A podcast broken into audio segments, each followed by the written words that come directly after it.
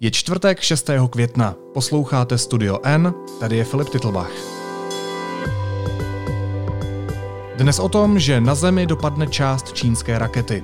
A nikdo neví kam.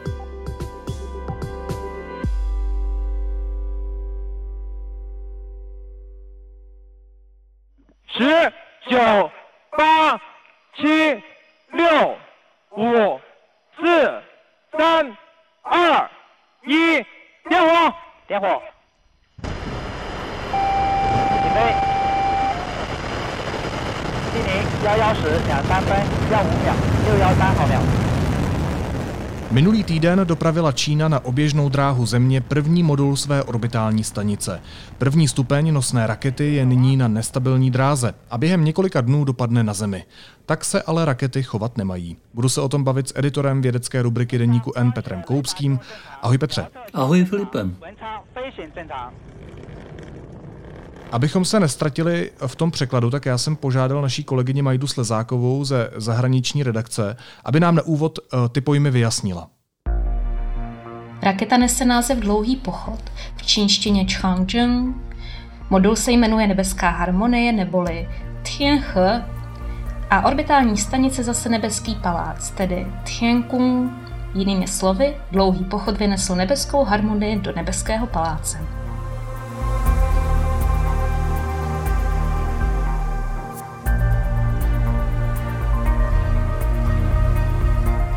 Petře, čím je ta raketa Dlouhý pochod zajímavá? Tedy kromě toho názvu, který odkazuje na slavné historické tažení Maovy rudé armády během čínské občanské války. No, no těch eh, raket eh, vůbec celosvětově, které jsou v provozu a jsou schopny dopravovat náklady na oběžnou dráhu, není příliš mnoho.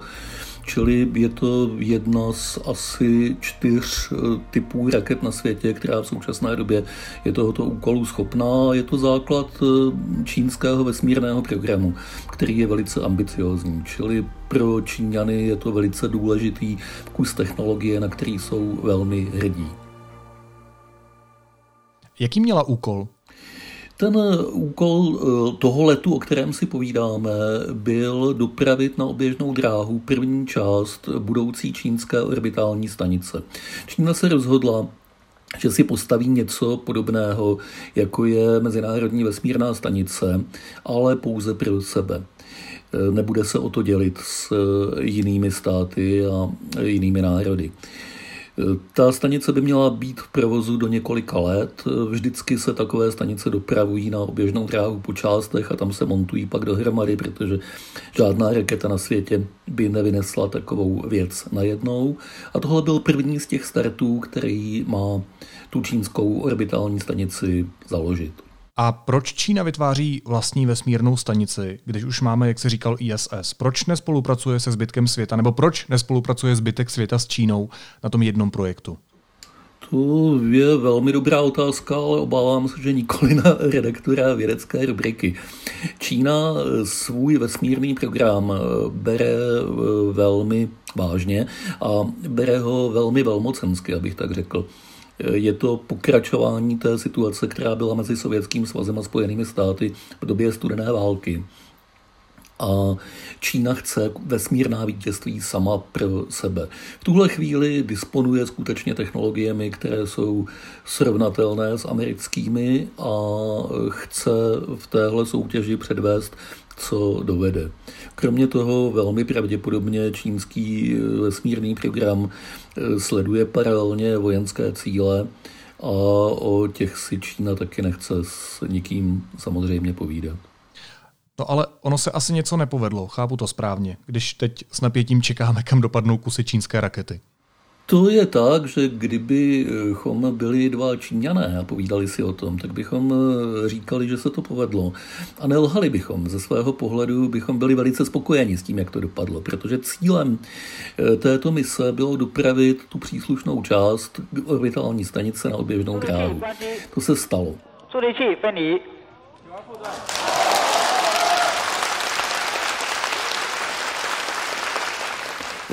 K vesmírnému slušnému chování patří postarat se o to, aby nosná raketa civilizovaně eh, zhořela v atmosféře nebo zůstala na oběžné dráze, anebo, jak to dělá SpaceX a Blue Origin, americké soukromé vesmírné firmy, dokonce přistála a byla znovu použitelná. Číňané přistupují k téhle záležitosti, řekl bych, velkoryseji nebo laxněji. Eh, prostě se pokusí o to navedení rakety do atmosféry, ale když se to nepovede, tak ji nechají být, ono to nějak dopadne. Čínská technologie pro zpětné navádění těch vyhořelých prvních stupňů e, není dokonalá a Číňané zřejmě ji nepokládají za důležité zdokonalovat, protože to jednoduše není jejich prioritou. To slušné chování je e, extra nákladová položka. No a existuje nějaký odhad, nějaká plocha na země kouli, kde by lidé měli být ostražití a čas od času se třeba podívat na sebe, jestli na ně nespadne kus rakety? Existuje, ale je hodně veliká. U čehokoliv, co je na oběžné dráze, je rozhodujícím parametrem, když přemýšlíš o tom, jestli ti to dopadne na hlavu tak rozhodujícím parametrem je sklon oběžné dráhy vůči rovníku. Úhel, který svírají ty dvě roviny. Ta jedna, která prochází rovníkem a ta druhá, ve které e, leží oběžná dráha. Čím je ten úhel menší, tím je ta dopadová oblast menší. No a v případě e, čínské rakety Dlouhý pochod, o které si tady povídáme, je ten úhel hodně velký. Je 41,5 stupně. Což znamená, když se podíváme na mapu, že právě po tento stupeň severní šířky, jižní šířky taky, na druhé straně od rovníku, Eh, sahá ta možná dopadová oblast. 41 stupňů severně od rovníku, 41 stupňů jižně od rovníku okolo celé země koule. Do téhle oblasti se vejde celá Afrika, cel, skoro celá Jižní Amerika, skoro celé Spojené státy, celá Čína a e, taky e, malý kousek Evropy. Evropa um, je, uh, což si málo kdy uvědomujeme, světadíl vystrčený hodně na sever oproti zbytku osídlení světa, takže se uh, v podobných situacích trošku vymyká. Obvykle nám toho vesmírného smetí na hlavu nepadá tolik jako jinde. Koukal jsem na mapu a ještě ti tam chybí Austrálie, myslím. Ano, ještě tam chybí Austrálie a severní ostrov Nového Zélandu. No a vzhledem k tomu, kolik světadílů a kusů světadílů se vyjmenoval, tak tam je přece strašně moc jako obřích měst. Los Angeles, New York, Madrid, Káhira, Teherán, Dili, Peking, Tokio, São Paulo. To jsou obrovská města. Jaká je pravděpodobnost, že ty kusy té čínské rakety spadnou někam do velkého města a napáchají obrovskou škodu? Velice malá. Právě proto, právě proto ta relativní lehkomyslnost čínských inženýrů. Oni vědí, že pravděpodobnost, že takovýhle dopad povede k nějakým škodám, je velice malá. Daleko větší část plochy, nad kterou ta raketa křižuje, zabírají oceány, zabírají pouště, hory, neobydlené oblasti Zkrátka dobře, aby nějaká takováhle troska spadla do prostřed velkoměsta, to by musela být extrémně veliká smůla, velice nepravděpodobná. Což samozřejmě neznamená a není to zárukou, že se to stát nemůže. Ještě bych k tomu rovnou podotkl, že velikost těch padajících trosek eh, by zřejmě nebyla nijak eh, převratná, protože ta raketa se rozpadne na kusy. To, co tam teď lítá nad hlavami eh, půlky lidstva, váží 22 tun, ale při sestupu do atmosféry se raketa rozpadne na kusy a budou to menší části, které pak pokryjí dopadem větší plochu, než že by do nějakého objektu mohla narazit celá ta raketa. To je filmová představa, ve skutečnosti to takhle nechodí. Jak si ale můžeš být tak jistý, nebo jak si můžeme být tak jistí, že ty kusy nebudou dostatečně velké na to, aby nás jako hodně neohrozily? Máme už nějakou takovou zkušenost? No jistí si být nemůžeme, to je jenom takový nějaký předpoklad eh, velmi pravděpodobný. Stát se může v zásadě eh, celkem cokoliv, protože pád takovéhoto tělesa atmosférou je věc, která se nedá matematicky vymodelovat. Je tam příliš mnoho náhodných eh, vlivů. Těch zkušeností s pády podobných těles z oběžné dráhy je poměrně hodně. Některá z nich byla větší, než je e, první stupeň nosné rakety Dlouhý pochod. absolutně největší věc, která z vesmíru spadla neřízeně, byla americká orbitální stanice Skylab, která dopadla do západní Austrálie v roce 1979. Neměla dopadnout do Austrálie, měla dopadnout do Tichého oceánu, ale nějak se to nepovedlo. Tehdy tam troskami pokryla eh, plochu o průměru asi 130 kilometrů. Ale jelikož Austrálie je samozřejmě obydlená hodně málo, tak to z větší části byla pustina. Přesto zasáhla e, část pozemků jednoho menšího města v západní Austrálii poblíž, poblíž Perthu. E, město se jmenuje Esperance a legrační na tom je, že městská rada města Esperance naúčtovala americké NASA pokutu e, za znečištění veřejného prostoru ve výši 400 australských dolarů dostali pokutu za neslušné vesmírné chování. Jenom když ještě koukám na tu mapu, tak koukám, že my jsme z obliga, že jo, Česko, Slovensko, Německo. Pokud se to někoho v Evropě může dotknout, tak se asi můžou bát částečně jenom Španělové, Portugalci, Italové a Řekové. Tam někde končí ta hranice dole. Je to, je to přesně tak. A evropská část Turecka. Kdy to spadne? Uh, prozatím nejlepší odhad je, že někdy 9. května ale ten odhad pořád ještě je plus minus 48 hodin, takže uvidíme. Jak podle tebe vypadá to správné vesmírné chování? To nejsprávnější vesmírné chování určitě je to, které předvádí e, firma Ilona Muska SpaceX. To znamená snažit se všechno recyklovat, snažit se všechno maximálně znovu použít.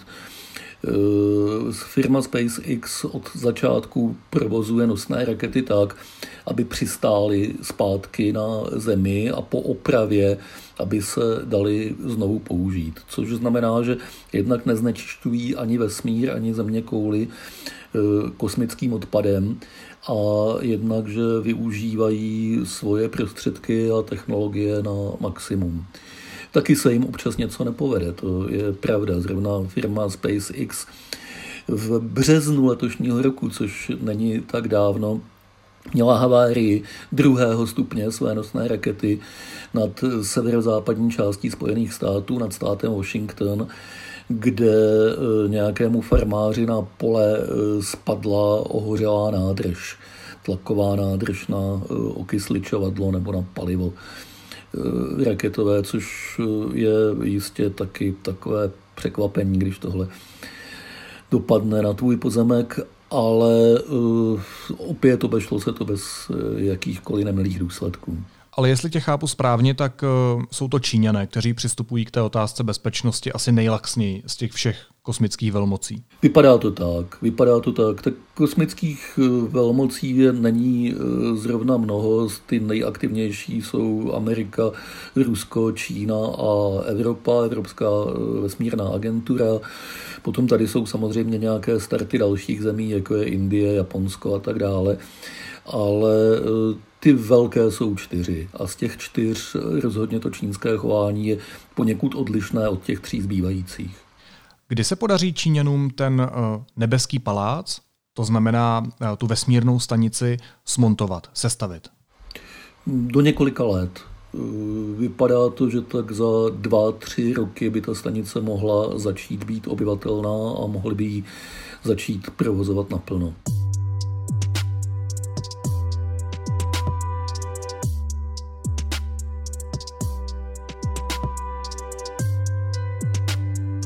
Rusko, které do určité míry se snaží koordinovat svůj vesmírný program s Čínou, si po nějakou dobu dělalo naděje, že to bude sdílená stanice. Vypadá to, že nebude. Rusové už ohlásili plány na svou vlastní vesmírnou stanici bez upřesnění, jestli bude exkluzivní anebo mezinárodní. A je zajímavé, že tahle havárie nosného stupně, o které si tady povídáme, byla v eh, ruských médiích sledována o dost pečlivěji, než tomu v podobných případech bývá. Komentáře byly velice sarkastické. Eh, takže mám dojem, že tam je trochu zhrzených pocitů vůči Číňanům za nějakou nesplněnou dohodu. Co by ta čínská vesmírná stanice měla umět? Měla by eh, plnit podle mého názoru dvě základní funkce. Ta jedna je stejná jako u Mezinárodní vesmírné stanice, To znamená eh, provozovat výzkum blízkého vesmírného prostoru, chování materiálů ve vesmíru, zkoumání různých biologických záležitostí a podobně. A ta druhá to je, že by měla být předstupněm pro další čínské pronikání do vesmíru. Čínskou ambicí největší v tuhle chvíli vesmírnou je mít základnu na měsíci stálou základnu na měsíci. To je něco, co zní trošku jako ze sci-fi pořád ještě. Ale je velmi pravděpodobné, že jak američané, tak číňané si tam své základny postaví. A ten mezistupeň na oběžné dráze země může být pro budování takovéto základny velice vhodný. Na té oběžné dráze se dají smontovat zase veliké kusy nějakých eh, raket nebo dopravních modulů, které k tomu měsíci mohou pak odletět najednou. Nebudou se muset vynášet složitě ze země, může se tam použít ta oběžná dráha jako, jako mezi přistání. A kdybys tu čínskou stanici měl srovnat s Mezinárodní vesmírnou stanicí, s ISS, tak jak se liší? Je větší, menší, bude lítat v jiné výšce? Eh, ISS vzniká postupně uh, už velmi dlouho, jestli se nepletu, tak přes 30 let. A uh, postupně se rozrůstá, takže ISS je především velice veliká. Uh, zúčastněné země, které se podílejí na jejím provozu, Amerika, Rusko, Evropa a Japonsko, tam přimontovali postupně svoje vlastní moduly. Je to velký složitý komplex. Čínská stanice bude menší bude modernější, pochopitelně, protože je novější. A e, jinak se parametry asi příliš lišit nebude. Bude se pohybovat na podobné oběžné dráze jako ISS, protože to je pro orbitální stanice obydlené v zásadě jediná schůdná, jediná dobře použitelná oběžná dráha v té výšce někde kolem 300-400 kilometrů. Když jsem mluvil o základnách na měsíce, tak já se u toho ještě jednou otázkou zastavím, protože je to fascinující. Jak si mám takovou základnu představit? Jako v mojí fantazii je to takový malý rodinný barák se zahradou akorát na měsíci, tak to asi není úplně správná představa. To asi nebude úplně správná představa. Uh, ona to byla dokonce svým způsobem správná představa na začátku, v 60. letech třeba, když se začalo přemýšlet o tom, eh, že by se na jiných vesmírných tělesech mohlo něco podobného zbudovat, nějaké místo, kde budou lidé pobývat trvaleji. Jenomže problém s měsícem je, jak známo, v tom, že nemá atmosféru, což znamená, že taky nemá žádnou ochranu před kosmickým zářením. Na povrchu měsíce je poměrně velká radiace a postavit tam nějakou stavbu, která bude lidi před tou radiací dobře chránit, je složité. Takže v tuhle chvíli to vypadá, že měsíční základna bude spíš podzemní nebo podměsíční, že se k tomu buď to využijí nějaké tunely vyhloubené, anebo přirozené jeskyně. Protože tam se dá té ochrany proti radiaci dosáhnout snadno a jednodušeji, než budovat domeček se zahrádkou. Eh, jinými slovy, až se přiletíš na měsíc podívat, tak eh, až do okamžiku přistání tu základnu nebudeš vidět. Jenom přistávací plochu a z té pak povede nějaký tunel dolů. Tak to velmi pravděpodobně bude. Jinými slovy, začínáme úplně stejně jako na Zemi, v jeskyni. Hostem dnešní epizody byl editor vědecké rubriky deníku N. Petr Koupský. Petře, moc ti děkuju a měj se hezky. Ahoj. Děkuju, Filipe. 文昌天河仓出轨根数分离点参数已发出，请上。A teď už jsou na řadě zprávy, které by vás dneska neměly minout. Od 10. května se v celém Česku otevřou základní školy. Na druhém stupni škol bude zavedena rotační výuka. Do mateřských škol se vrátí všechny děti. Obnoví se také klinická a praktická výuka na vysokých školách.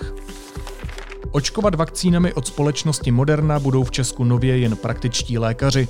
Deníku N to sdělil premiér Andrej Babiš. Cílem je podle něj od června dávat vakcínu i lidem od 16 let. Příští týden přijde na řadu skupina 45+. Šéf vojenského spravodajství Jan Beroun potvrdil, že na schůzce s Janem Hamáčkem se debatovalo o cestě do Moskvy, ale ne o tom, že by se měly měnit informace za vakcínu. Řekla to místo předsedkyně kontrolního výboru Jana Černochová. Premiér Andrej Babiš nesouhlasí s postupem ministrině spravedlnosti Marie Benešové, která chce podat kárnou žalobu na nejvyššího státního zástupce Pavla Zemana za jeho vystupování v kauze Vrbětice. Informuje o tom server Lidovky.cz z vydavatelství Mafra, které je zaparkované ve svěřenských fondech pana premiéra. A výsledky výběrového řízení na dodávku antigenních testů za 5,5 milionu korun pro školy by měly být známy v pondělí, řekl to ministr školství Plaga. Testy, které mají školy teď, případně ty, co mají v rezervě a které daroval Kaufland, by školám měly umožnit ještě týden vydržet.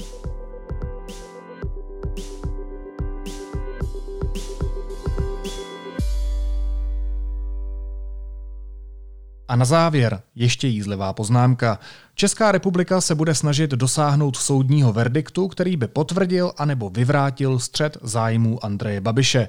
K tomu ale musí požádat Evropskou komisi o proplacení některé zamítnuté dotace. Pokud to ale udělá, riskuje zastavení proplácení všech dotací. Myslím, že budeme muset požádat o nějakou evropskou dotaci na inovativní řešení tohoto problému. Naslyšenou zítra.